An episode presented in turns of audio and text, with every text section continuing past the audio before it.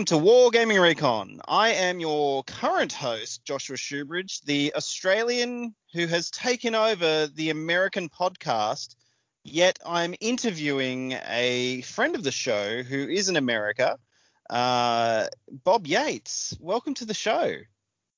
Thank you, Joshua. It's good to be here. No, thank thank you for taking the time out of your evening, uh, my morning, uh, to uh, just take... take a chance to have a chat with the show. Um, so you've been a, f- a follower of the show for some time, I believe. Is that correct? Yeah. So I've I've known uh, Joshua for or Jonathan for oh gosh, a couple of years now probably. I I kind of forget because you run into folks at conventions, you you see them, you maybe have a drink or two, and you see them again the next year, and you forget how many years it's been.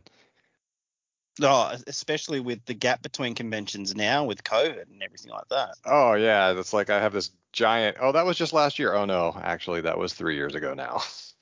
I, I had that. I actually had that the other day. We were t- So the uh, largest gaming convention in Australia is called CanCon, and it happens in Canberra, which is only a few hours drive from my house. And I was talking to a mate of mine who I usually get. We usually road trip up together. And we would go, oh, yeah, that, last year. No, no, it was twenty nineteen. Right. Oh, I feel sad now. Yeah, no, I mean, it's been weird. I'm looking forward to we're we're I'm hopeful.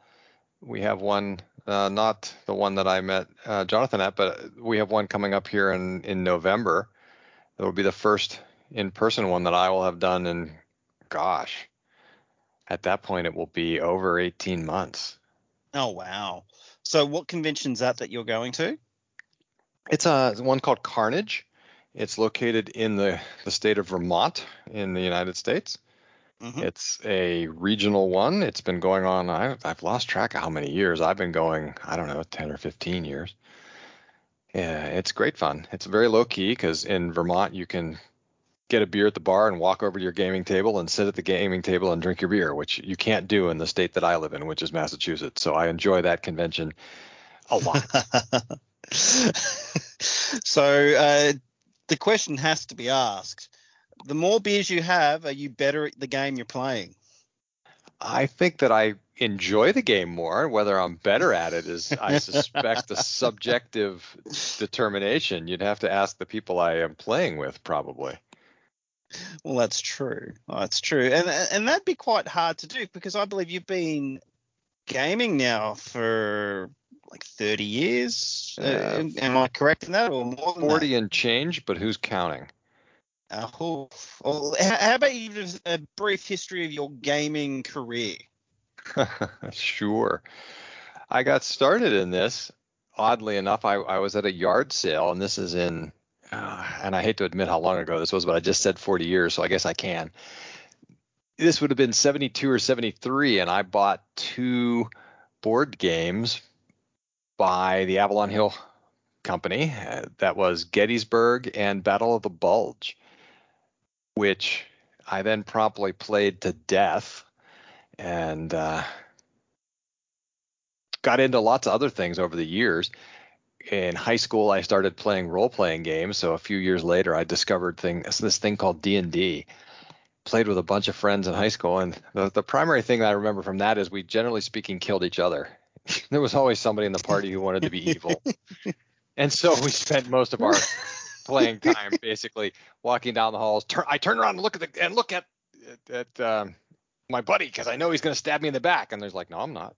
And then, of course, I had turned around, and the guy who was going to stab me in the back, I'm now not facing, and he stabbed me in the back. But you know, that, that that sounds like that video game that all the kids are playing now with these little weirdos in suits. I have no idea what the game's called, like the the Sum of Us or something like that, uh where there's this group of people and there's one who's just trying yes. to murder the lot of them. Yeah, well, you know, anyway, so that was that. I don't know that game either, but but yes, that's essentially my my the way we started playing Dungeons and Dragons back in the what would have been the uh, or late seventies, early eighties. Because yeah, they wouldn't have had the the library of source material that we have today. Is that correct? Not as much. No, no, no. By all means, no. I mean, it was first edition D and D. There were three books, and you you went with that, right? for the. For uh, the and and those three books would have been the Dungeons Master's Guide, the Player's Handbook, and the Monster Manual, correct? Yeah, pretty much. That was it. Oh wow! I still have those. My, my first set. My mom worked at a library at, and for many years, and what I did was I. I the if you ever saw like libraries, they can treat their hardcover books with special uh they put a cover on them and what have you so that it make sure they last. So I did yeah. that. I did that one night at the library, and so my hardcover books from the eighties are still intact. Oh, that that would be a collector's item and a half. That would. Yeah, they're kind of fun. So so what when you went back in the day, so first edition D and D, what kind of character would you – what would your go-to character be? Uh, my go-to character at the time was a ranger. Okay. I played a ranger. Uh, and, and and your alignment would be I'm chaotic assuming... neutral. Or chaotic neutral was the typical thing I did. And then over time I switched that to chaotic good, but one of those two. Chaotic. Chaotic. Yes. Okay. Uh, that, like, I, It's funny at the moment I'm playing a lawful neutral monk that sounds ah. a lot like Taika Waititi, who's the uh, do, the guy who does the voice of Korg in the new Thor movie. Yes, yes. Uh, and so uh, I I find the neutral side re- really it's really difficult to to navigate neutral. I'm thinking chaotic would be a bit of fun. Uh, well, that chaotic makes it a lot of fun because you just basically go, uh, you every once in a while just do something completely orthogonal to everything that's been going on just for fun. And that would make everyone be like, oh no, what's he going to do now? What's he going to do? Well, yeah, now? Pretty much. And and remember, this was the era when we were all stabbing each other in the back too. So it was, you know, it fit. Uh, it would have fit really well. So fast forward. So that was, so that was seventies, eighties, early nineties. What games were you playing? Say ninety-one, ninety-two. Oh, uh, well, so the, the challenge with ninety-one, ninety-two is that's when my children were born, so I ended up not playing very much at the time. The, mm-hmm. But what I did manage to do was uh, I was still playing some some role-playing, and we had a group of folks. I finished a room in the basement of my house, and we'd have a monthly gaming session where we were playing – probably at that time we were probably playing World in Flames, which if you're not from, which is by a group which actually is relatively close to you, the Australian Design Group. And uh, it's a was a strategic simulation of World War Two. Okay, a, I've never I've never heard of that game before ever. World in Flames. Uh, yeah, it's it's they came up with five or six different editions of it, and I think I have all of them. I'm gonna have to find that out because World War Two wargaming is something that's quite big in the area that I, that we live. We started with Flames of War, and we've m- sort of moved away from that to bolt action. Uh, mm-hmm.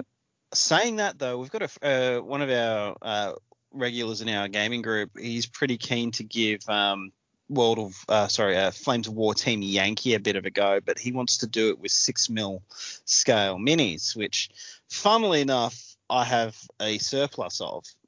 So, there you go. I know. So it's it's it's interesting to see like all the differences within the groups and how, how everyone plays certain things. Uh, so, and on that too, with, with you saying that like ninety-one, ninety-two is when your kids are born and you sort of slowed up with your gaming. I, I feel it makes me feel like a really bad father because, it, uh, because, and I say this with a bit of a, so I moved to the area that I live in about ten years ago, and my seven year old, uh, who's identical to me nearly every way. Uh, he was, born, as I said, born seven years ago. So I've been living in the area for a few years, and me and a, a, a really close mate of mine, uh, that's when we met, and we discovered that we both enjoyed wargaming. And so we just start. We decided to try and start a local gaming group. Our inaugural meeting happened four days after my son was born, my firstborn.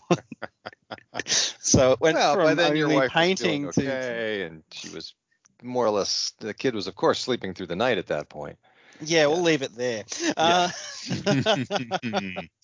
and it was also around that time that I uh, got involved with Wargaming Recon. Ah, uh, so, so that's all, all. All it's amazing just how everything can evolve. So. continuing with your evolution, so you've gone so role-playing games through the seventies, eighties, uh, late nineties. Are we still role-playing? Yeah, we were still role-playing, actually. The, we probably were. I was probably GMing more than playing, actually, in that era. Uh, the convention at which that I mentioned that I met Jonathan at was is something called Total Confusion. It runs here in Massachusetts. It's uh, one of the larger regional conventions you'll encounter, and for many years we ran a let's call it a living world where you go to a convention, you'd run your characters, you'd collect your loot, you could then rerun the characters with the loot in the next year, the next year, the next year, right? So you'd have lots of times to to grow and, and love that co- that character. Uh, mm. There were five or six of us that were the core authors for that particular okay. thing, and I was one of those, and we we did that, and gosh, we did that for probably ten to fifteen years around, you know, centered around that late uh, nineties, two thousands. And it finally died not too long ago, but that's because things like Pathfinder Society and things took off and actually were useful. Which they, so, which they weren't. So, so explain Pathfinder uh, Society to me, because so a bit of a uh, disclaimer for myself. I've only been playing D and D since my birthday two years ago. Ah, and and it's just the same group, and it's the first R P G I've ever been involved with. So I, that's where I'm. My level of knowledge with that is there, and on the other side of it is uh, the terrain building and the character and, and physical character creation. So you three D printing and three D sculpting. Yep, yep. So, so that's my main es- expertise when it comes to R P G. So Pathfinder, um, yeah, explain that to me. Well, so I'm not a, an expert in it by any means, but mm. the idea is is that, well, let me back up a little bit. So D and the Dungeons and Dragons went through first edition, second edition, third edition, three point five, blah blah blah, right? Yes. When four point oh came out, there was a group of people said, nope, we like the concepts of three. We're going to stay with that, or three point five rather, and we're going to more or less stay with that. And they came out with Pathfinder as a, a separate role-playing system. Yep. And Pathfinder Society is basically a set of – it's that same thing I described. It's it's a living set of campaigns where you you can run a character at one convention. You can then run it at another convention. Your character hat, you know, can progress and you collect stuff and just like you would do, except it, as opposed to what you just described, where it's your group of friends and you're doing it together, you could bring those characters to new conventions. You can bring them and run them lots of different ways. And they, they, you know, I forget what they tap out at. There's a limit to levels and what have you, but it's a really kind of a cool thing because you can, like anything, right? You, you collect your character, you collect the stuff, they become more, they become better. You could run them through higher level modules, et cetera, et cetera. And so Pathfinder Society is just a group that does that now here in the U S. I don't know whether it's worldwide. Frankly, I don't know that much about how far they are, but at the conventions I go to, they're always well represented. And there's a fair amount of the role playing that happens there. There's also a fair amount of other role playing type things, societies like that, that have run around, that are have sprung up in the last few years that have been very successful at maintaining and staying around. Whereas when we started the thing I was mentioning for Total Confusion, there really wasn't anything. And and the idea of being able to have a character that lasted more than one session was was was kind of unique and kind of cool. But now there's lots of that. Pathfinder Society happens to be the one that that's that I'm the most familiar with. So I, I really like that idea of being able to have something that's so uh, continual and linear, where there's growth, because it, to, to me that makes the game more personal and there's more attachment to it. Oh, absolutely. And that's something that, that wasn't – one of the reasons I think it, it had a hard time getting started, you know, ten, fifteen, twenty years ago was it was hard to do that. Whereas today, and this is sort of my retrospect, one of the things I think about in retrospective over the time I've been gaming is, is that the way you think about this, it's it's relatively easy now for me or anybody, in this case, Pathfinder Society, to have a database where they keep track of all this stuff. And it's not labor intensive. I mean, it's probably labor intensive for somebody, but it's not terribly labor intensive. You know, the, the G M says it was this character with this person with this name, and and it gets entered in and and. you you have a way of validating that somebody doesn't just show up with this super powered character, you you know, that, yeah. that they can say, yes, you in fact did do this. Here are the modules you ran through. Here are the G Ms that did it. Here's the the the loot that you got, and it's relatively straightforward, right? The, the you know the ability to build a community like that now is is you can just do it. Whereas, gosh, even as recently as probably ten years ago, that was really hard. Yeah, well, if you think about it, uh, so for me, when I look back, I, I started gaming, uh, was it two thousand two, two thousand three? You're making me feel old again, Josh. You know that, right? Yeah, yeah but I, to me, it, I'm when I go back there, I'm like, man, I'm still like grade grade eight, grade nine. So, um, and and for me, it was the the biggest thing that I ever saw up until recently was when Games Workshop did the Eye of Terror campaign, where every game counted to the expansion of the story, mm. which I thought was a fantastic idea. That would be so cool. And then like at the end of it, you got to see how. So the so for me, the main focus was Tau, because Tau was the army that I really enjoyed, and that they their empire expanded. There was a conclave that sort of split off. It was really cool. Uh, and then then I then you had the Lord of the Rings stuff come out, and which was semi R P G in a way, but not as like. Again, with a group of friends. Here's where Aragorn's at. Here's where Frodo's at. Da da da da da. And then nothing, absolute zip until last year when Indomitus came out for forty K, and they were talking about the this way of being able to continue a campaign and have everything linked up. So when you play someone else, it'll continue your story, da da da da da. Mm-hmm. And, and I don't think that's taken off as much as Games Workshop has hoped yet. Uh, it's a new game that my my group's starting to really want to play more of, which is Kings of War Vanguard, uh, which connects in with another game, uh, which is Kings of War, their their baseline game. And so there's this in continuity, adds the R P G, and now they've got this online uh, remnant where they can actually record things, which happens in games, which stops. Uh, again, what you were saying, these people saying, oh, yeah, no, I played this game and I, I won seven nil, and yeah. Right, exactly. Good. There's there's yeah. the ability to check up on you, right? I mean, I started I pl- I played some play-by-mail, like snail mail games back in the eighties, and even those had the hard. It was hard to do because the only way of communicating was to send a a letter, right? Yeah, well, that's it. And now you can do that same thing via email, and or you just you may even have a place where someone can log on to.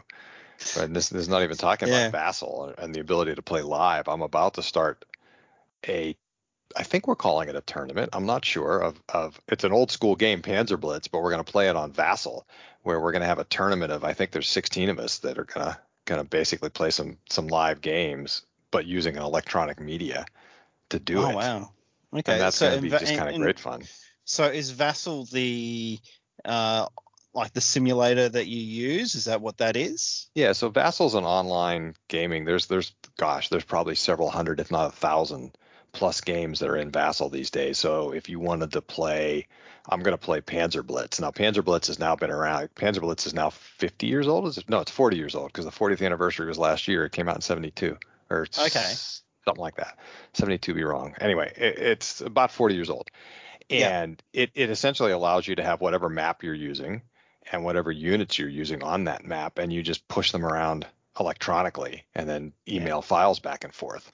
So I've played um, – what have I played on that? I played Advan- uh, Advanced Third Reich, and I've played a World at War, and something else that's just escaped me right now. But, you know, it's essentially via email, right? You don't have to – You don't have to wait five days for your letter to go back. You're not using the stock tables. I don't. You, you don't remember this at all, I'm sure. But it used to be when you played by mail to to validate your dice rolls, you used you picked stocks, and the last digit of the stock was your ten digit was your your D ten roll. That was the way they uh, did that. Uh, uh, so disclaimer on that one. Uh, the only thing I ever played via a mail medium, so it was an email. It was a game of chess. There you and, go. You don't have any dice rolls, and that solves that problem. Exactly. But I, I do like that idea of picking a stock. Uh, so uh, would that be – so you'd say, oh, I'm going to pick, say, A M C at and the last digit of that at the close the of business on – Yeah, you oh, pick the, the day. You picked a yep. day and you you picked a stock and you said that's the die roll, and it was the last digit of the volume. Now, is that was that you know was that purely random? You know, it was probably pretty good. If you picked a highly volatile stock, maybe. Yeah, exactly. You tried to pick the big ones, right? You weren't trying to pick something that was weird. But anyway, that's just yeah, very I, different. I, no, but I, I do like that because I think it's funny now, like, again, moving forward to the future, like to the future, to the present day, uh, where the the culture within, oh, I don't, I, I don't want to say within geek culture. I think it's the only way you can do it. It's like the, the Reddit culture. You've got gamers who tabletop game. Uh, so for argument's sake, there is a Curse of Strahd subreddit that I'm a part of that's for D Ms that I that I do a bunch of stuff there. And I know there is a bunch of people on there who are also on uh, subreddits like Wall Street Bets, Superstonk, mm-hmm. A M C Stock, and they're heavily involved in that. Did, did you notice, say, like in your in your time of gaming where there would be this sort of cross-culture uh mingling uh I don't know what you would have had in the seventies or eighties to to compare it to, but but do you, you know where I'm coming from? Yeah, so th- that's actually one of the, th- the areas. There's three areas that I think about that things have changed, and what you just described is the community is definitely different than it was yeah. because of the ability to communicate quickly like that. So if if you were you you would have no way of really knowing, right? So if there was somebody who was doing something like that, it wasn't It wasn't clear, right? Because there was no, it was, it was, communication was hard enough that you didn't spend the time with the extra stuff. Yeah. Right? So you didn't get, you get, didn't really learn that someone else was doing the, and you weren't day trading that anyway. That's only, that's a relatively new phenomenon anyway, but it, it just was a, yeah. a much more segregated environment. Whereas today you, You've got everything you everything you mentioned Reddit, and I've even worked with I mean, I worked with some folks in the mid nineties as they were trying to publish a game, and there was like I don't know half dozen half dozen ten of us that were working on sort of the rules and trying to make it all work. And today you would do that in a in a live forum on something like Board Game Geek or something, and you'd end up with dozens of people reviewing, dozens if not hundreds of people reviewing your rules and giving you ideas and and making it a better game. So well, yeah, well that's it. Then then the next step from there would be to put it on Kickstarter or something like yeah, well, that. Well, exactly, and that's what happens, right? So I I think of a couple of different games that have been that have been thought of and ideated and and germinated, and then either they put it on Kickstarter or they had enough of a following that they just could get somebody to publish it, whether it's a P five hundred something or just publish it. Yeah, see that that that's it's that's all fascinating to me. It's just how, because I, I it's actually funny. I was watching a movie with my son not long ago, and it was a movie that was made in oh, early mid nineties, and he's like, "Dad, how come they?" not using like how come they're going into a box to call someone? How come uh, and I'm just and I just look and went, that, that's right, son, you have no idea what's going on here, do you? And there, to me, I'm like, I grew up in an era where the internet was available to advertise, but crowdfunding wasn't there. Uh, mm-hmm. Board Game Geek wasn't really around, or if it was, it was just to really review games, and that was the extent of it. And like now it's incredible just to see, because of the tools and the communication uh, that we have, the amazing ideas that are coming out just for oh. board games is incredible. Oh, sure. Some- so that was driven home to me a couple of years ago. I was at, I don't remember which con I was at, but I was at a convention, and I, I was walking through the board game room, and I came across a game, and I think it was called Salmon Run, as in the fish salmon. Yeah. And you were trying to be a salmon swimming upstream to spawn. That was the premise of the game, right? And there were fishermen that you had to dodge, and there were bears trying to eat you, and there was a dam, and and it was, you know, really beautifully made, and it was a tile placement game, right? You built the river that you had to to run up. And I found myself thinking, yeah. sort of where you were just there, is you would have never got that game produced ten, fifteen years ago. It just, you couldn't, because who's who, what a game executive is going to go, this sounds like a good idea. We're going to We're going to produce a game about fish, and your video's on, I think. Yeah. No, I just uh, I dropped my device Oops. And I'm going to keep this in the edit. Well, that's okay. Hey, technology is an interesting thing. Well, that's it. It's funny because uh, every now and then I get a um, like I'll be editing a show for John, and then he'll go, uh, "Oh, Josh, can you just edit this part out?" Like he'll actually say that. I'm like, I could be a real mean person and just leave it. And just come up, come up with a just uh, you know a voiceover. Go, sorry, living in.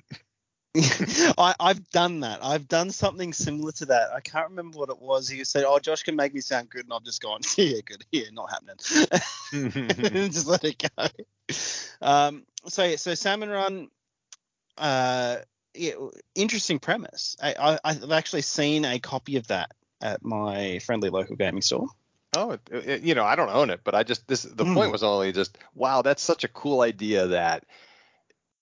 You know, back when I started, or even ten, you know, even in the eighties or even nineties, that would have never been made, right? There's no, it, or if it was, it was somebody who would have been hand coloring the maps, you know, the pieces or something. There wouldn't have been this this really polished artwork and really polished content.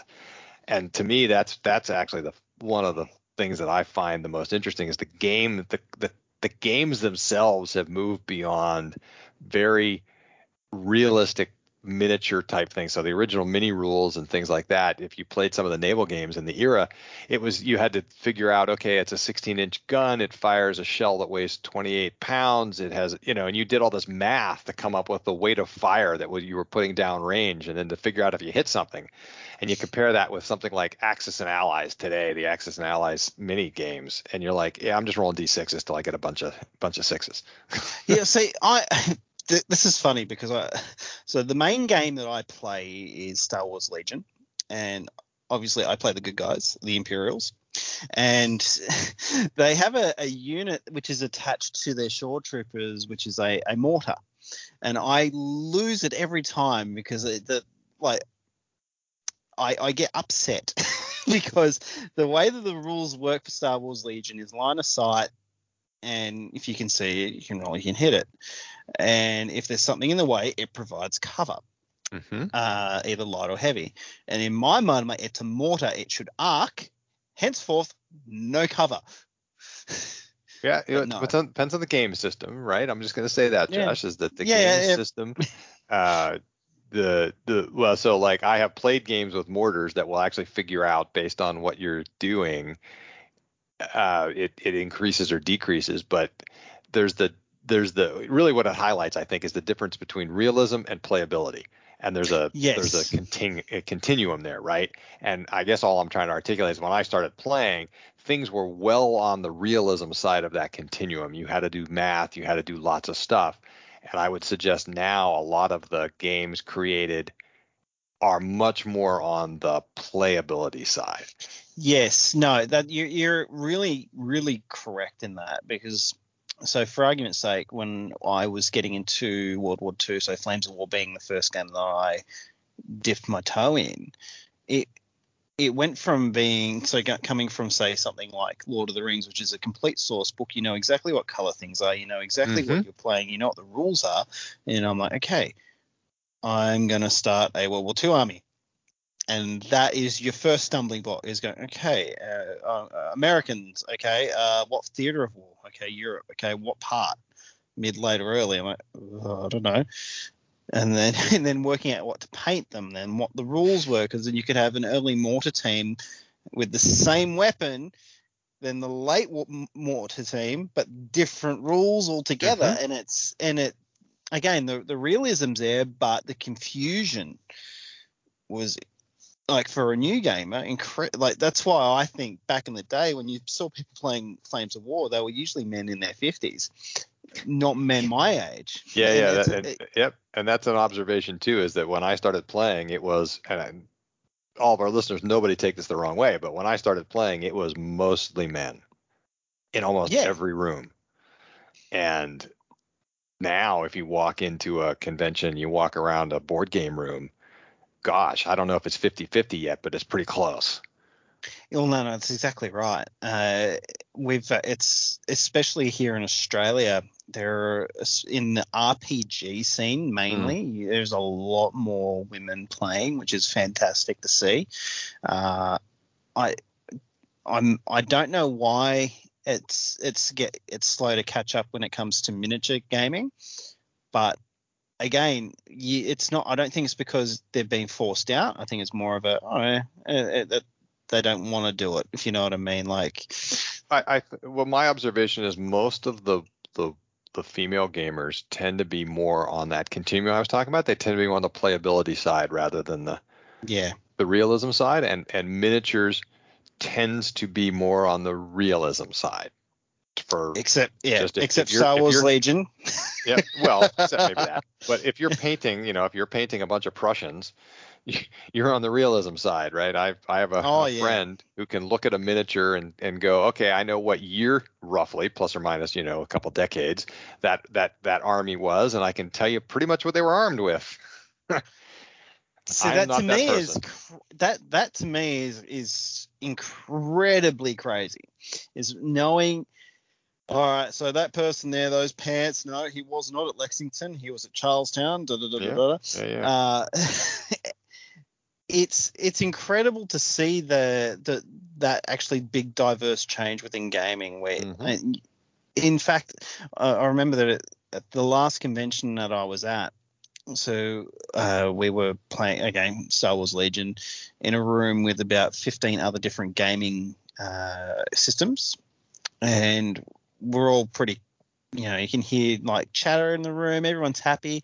Next minute you hear these bunch of idiots going, "Wog!" And you're like, oh, there's forty K players. They're coming in the house. Much, yeah. And so it's, it, it's, it's interesting seeing like that difference in, um, in how people go to things. So what is on your gaming table now? Like, if you're if you're playing a game this weekend, what would it be? Am I playing with my family or am I playing with somebody else? Because I've been lately playing a lot with my family, uh, my mm. you know my, my adult children, right? So um, yeah, the last time we played a game with them, we played a game called Unknown. Yeah, it's relatively new. It's a it's a this exploring game. You're you're the the premise is you're a group of survivors after a Holocaust, and it's a you know you're building a, a world, and you're trying to kill the monsters and not be killed. So we we played we played some of that. Um, actually, oddly enough, I have a very old school one actually on my gaming table downstairs right now called Flat Top.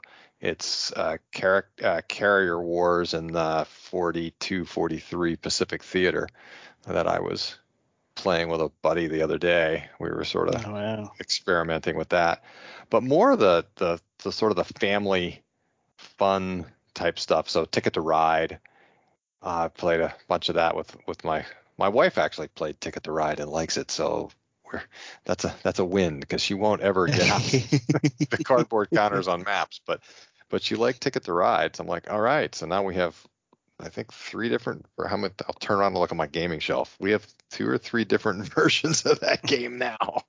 So my wife's really funny with that. She's not a gamer in any sense of the word, yet she will buy any board game she sees at a thrift shop. Any. Hmm.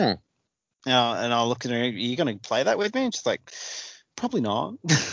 Oh, why are we getting it then? Because I'm not going to play it. um, but It, it it's it, I I love it when there is a win, when you can get your significant other to join in your hobby. Well, yeah, for sure. And the one that she that's kind of funny. So years ago, we played a game called Merchant of Venus. It's been reissued recently, but basically, she and I played it once, probably twenty years ago, and she soundly thrashed me. And when we finished, she's like, "It was shopping. Of course, I did well." Uh, Which, if you look at, if you're familiar with the game, that's essentially it. You're you're a trader and you make trades, and it's oh, it's shopping. Yeah. Okay, no wonder you did well. See, I the the last game that I was able to get my wife to play with me was uh, using the open fire starter set for Flames of War. It was f- six years ago. She won, and she goes, "Since I won, I never have to play another game again." I'm like, okay, fine. Yeah, that, yeah, that's fair. That's fair. Uh, I yeah. get that. so, so, but good. Uh, in the other side of it, though, she has painted with me a number of times, which is really good. Like, she's quite artistic, and and, and it's funny though, because I'll be painting in a way, because well, I've been painting's my probably my favorite part of the hobby, actually, is painting miniatures, and so been doing it for decades, and she's really good at coming up. She goes, "Oh, why are you doing it like that?" And I said, "Because that's just how the paint behaves on the model." And she's like, "Oh, I wouldn't have done it like that." Said, "Well, the paint wouldn't stick to the models then." And so they'll get all these really nice little uh, pieces of advice that don't really work. That don't really help, life. Right? Yeah, I hear you. Yeah. Uh, all right, so R P Gs, uh, board games. Were you ever into tabletop miniature games? Not as so. So I, unlike you, I'm not. I don't have the patience or hand-eye coordination to paint. Okay. Minions. So my my late brother-in-law, however, was awesome at it. So I have quite a quite a few from him. Uh, when he passed, he built a Car Wars arena. So, which basically, if you're familiar with Car Wars, normal of size, he took matchbox cars and mounted them, mounted them on squares and built a multi-level arena with ramps and jumps and various other things. And I run that now at conventions. Oh, wow. So I do, a, I do, a, I don't, I don't own. So that's a, that's the minis that I own. But I'll, I'll sit and I'll play miniature games. Like, what did I play? Uh, it's kind of a combination R P G miniature game. Um, Uh, Pulp Alley, I think it's called. Okay. Which is, you know, the the hero is is damn near impossible to kill, and all of his sidekicks die off him instantly. It's one of those where it's just it's great fun, but it don't take it seriously at all.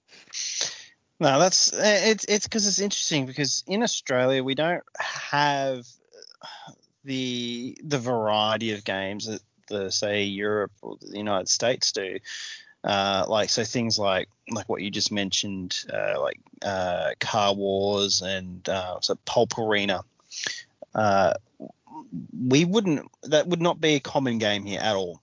Mm. Like you wouldn't you would you would be hard to find a community that plays it regularly.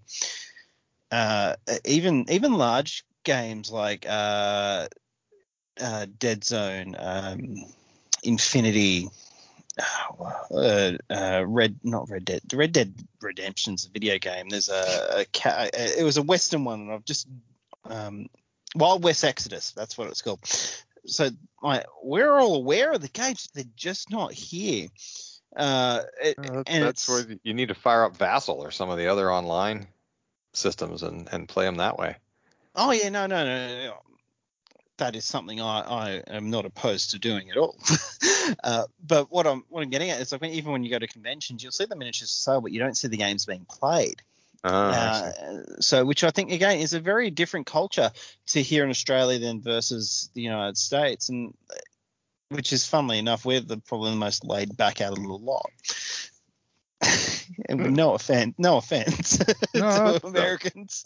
No, I take that in stride. I've done my, you know, diversity training on various behaviors that are appropriated in different cultures. Oh yeah, because uh, it's pretty much everything's appropriate. It's funny. I, I always get messages from from John. Uh, saying thing like it'll, it'll be a picture of something happening over here in Australia and goes, "Is this legit happening?" And it was one of the ones was a, a snake eating a crocodile. And I, I was saw like, yeah, that not long ago. Yeah, that happens. um, and we've got like I've had snakes in my backyard. I've had kangaroos in my backyard. I've been swept by magpies. And, like, all the things that you guys think of as really bad over here, yeah, it happens. And I think you need to be relaxed to go through it. So it, that brings you back to when you're at a convention, what is the mentality like at a convention? Like when, when the people are playing? Oh, gosh, I think it's pretty relaxed. I mean, you know, everybody's playing to have – I mean, I think the primary thing is people there to have fun. Yes, they're trying to win the game. Yeah. But they're trying to enjoy the experience as much as anything else. Now, admittedly, most of the games I play, there is what we have euphemistically calls the strut and pose phase that occurs, essentially trash talk. Oh, yeah. That's the entire game. You know, yeah, so. Exactly. Right. You know, exactly. Right. And so so there's an element of that. But I but I would suggest that it's mostly in good fun. Right. I think. Yeah. I've, I've only occasionally run into people who take it a little too far. Yeah.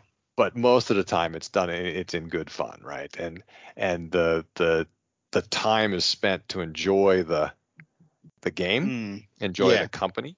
And I think, yep. you know, I don't know what it'll be like at this next con, but I think there'll be just a, I know myself, I'll be just grateful to be back doing it live with people at a table as opposed to thinking about it or the online. Although I do enjoy the online playing, it's just not the same, right? It's just not.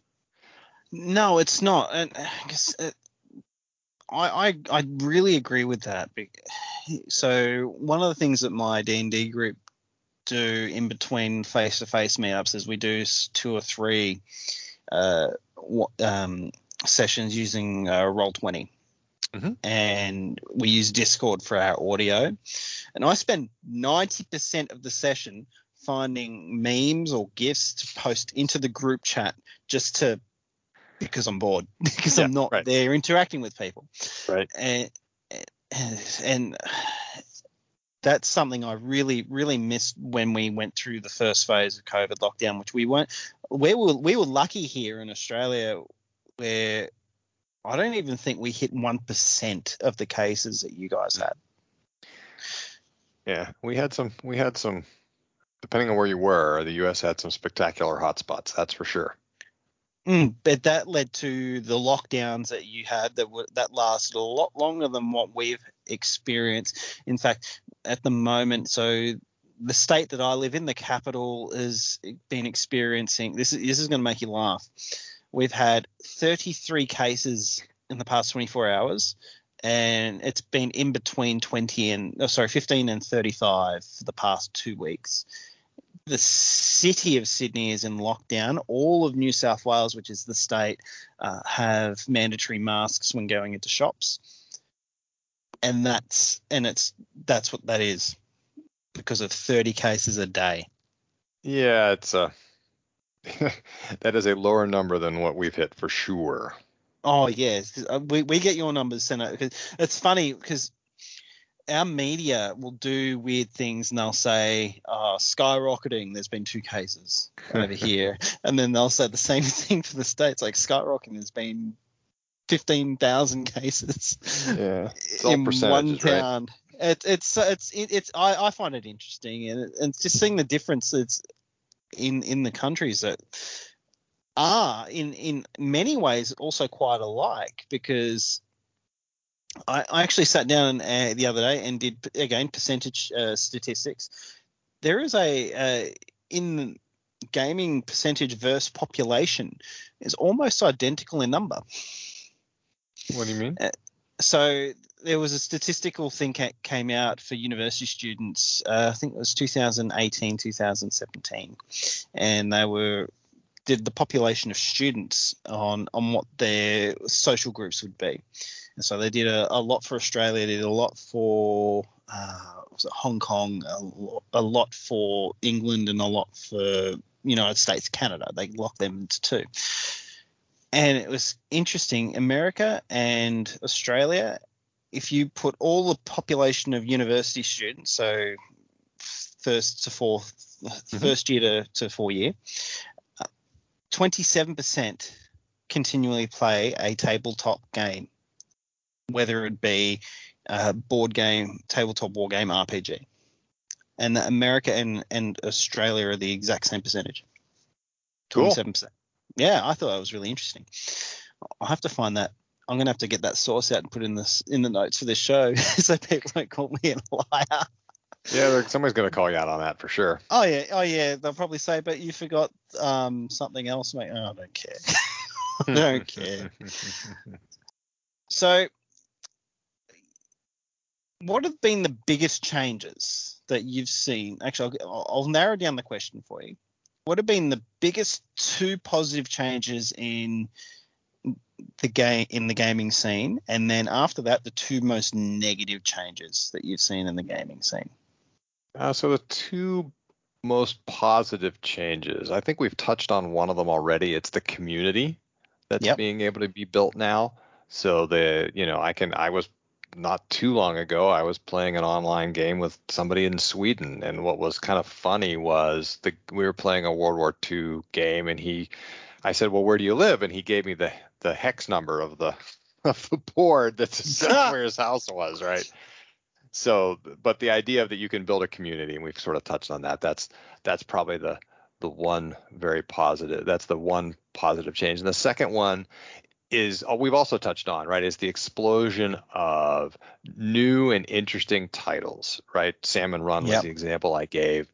Um, you know, there's there's a little bit of bad with that, because sometimes you get something where you think you look at it on Kickstarter, it looks good, you actually buy it, you're like, oh, this actually kind of sucks.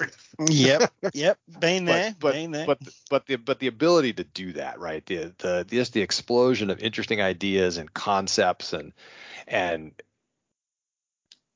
new and and things that you can just try, and someone says this would be kind of fun to make a game about, and if they do it well, it, it's really cool. So that's probably the the two best. And then you ask for the two worst, or the yes. two most yeah. negative.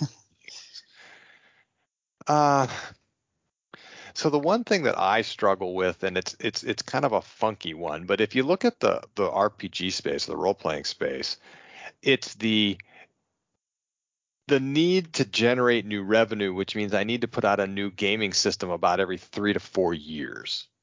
Yep. And and so you now are what are, I don't I don't even know what we're up to, fifth or sixth edition of the official Dungeons and Dragons. I stopped. Uh, it's, it's it's fifth edition, and I yeah. think now, and I, but it's been a, a while though. I don't even think they're well, talking but, about a new edition.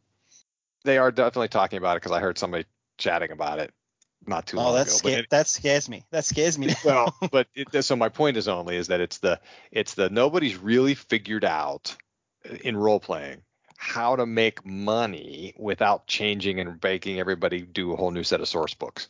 And and frankly, I just stopped buying source books. I just, I'm like, you know what? And this is kind of why I don't do much R P G stuff and role-playing games anymore, much anymore, mm-hmm. because I'm just like, I already have, uh, I don't actually, I have to look, I have a list somewhere of all my games, but I probably have several dozen different systems.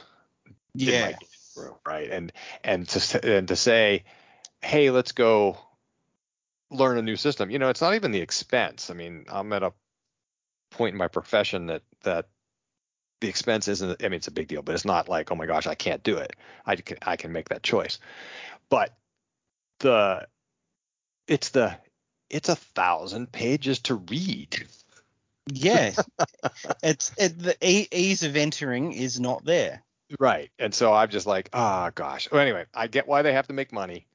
Um, so that's that's probably the one. Is there other? Is there another negative that I can think of?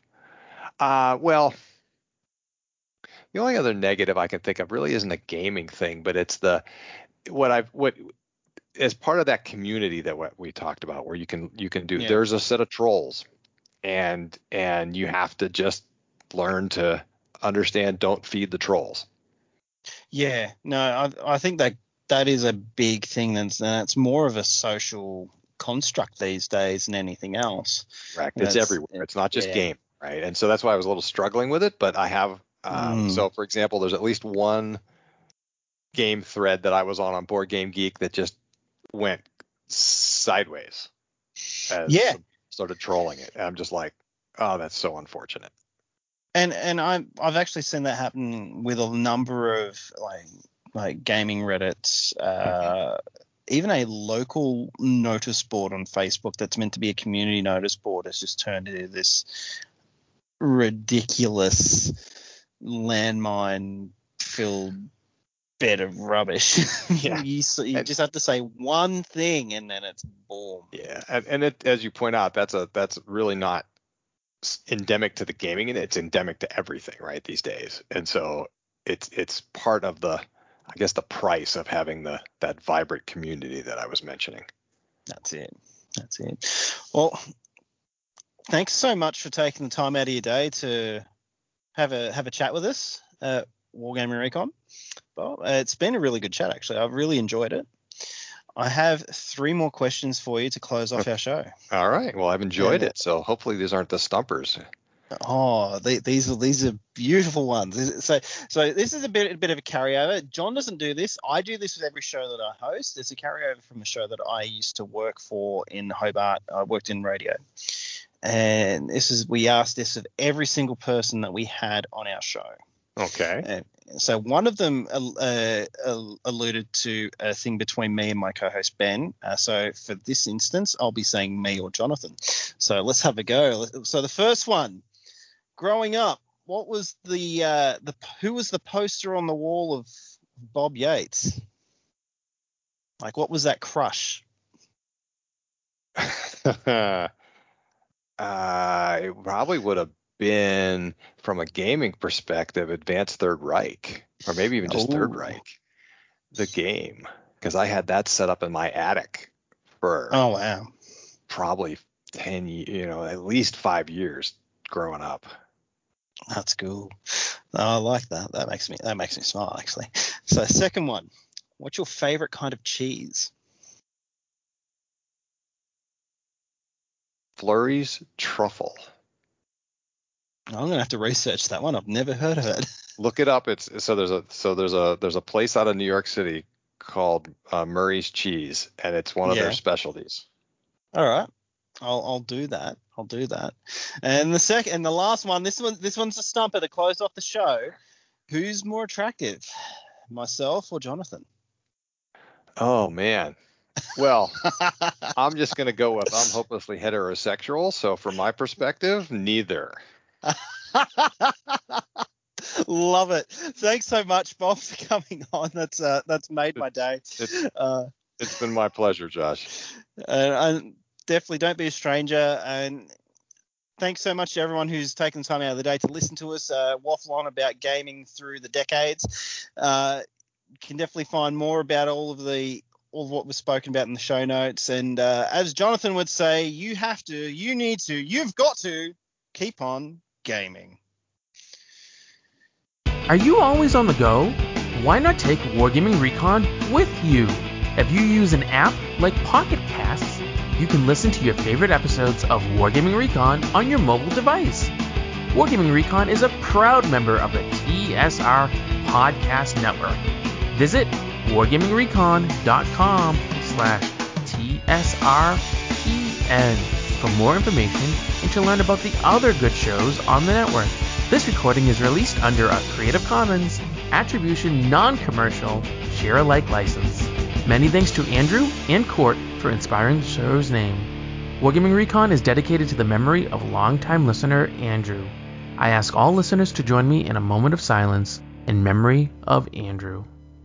Thank you to everyone who backed our twenty twenty-one podcast season on Kickstarter. In particular, we'd like to thank three D D Z Y N at three D design dot com, Nate Taylor of Dwarven Forge, and Things from the Basement, where you can get highly detailed laser-cut terrain kits for twenty-eight, twenty, and fifteen millimeter figures and other exciting products. We couldn't have been successful without the help of all of you. Thank you so much for your support and being part of our community. We hope you are enjoying the twenty twenty-one season.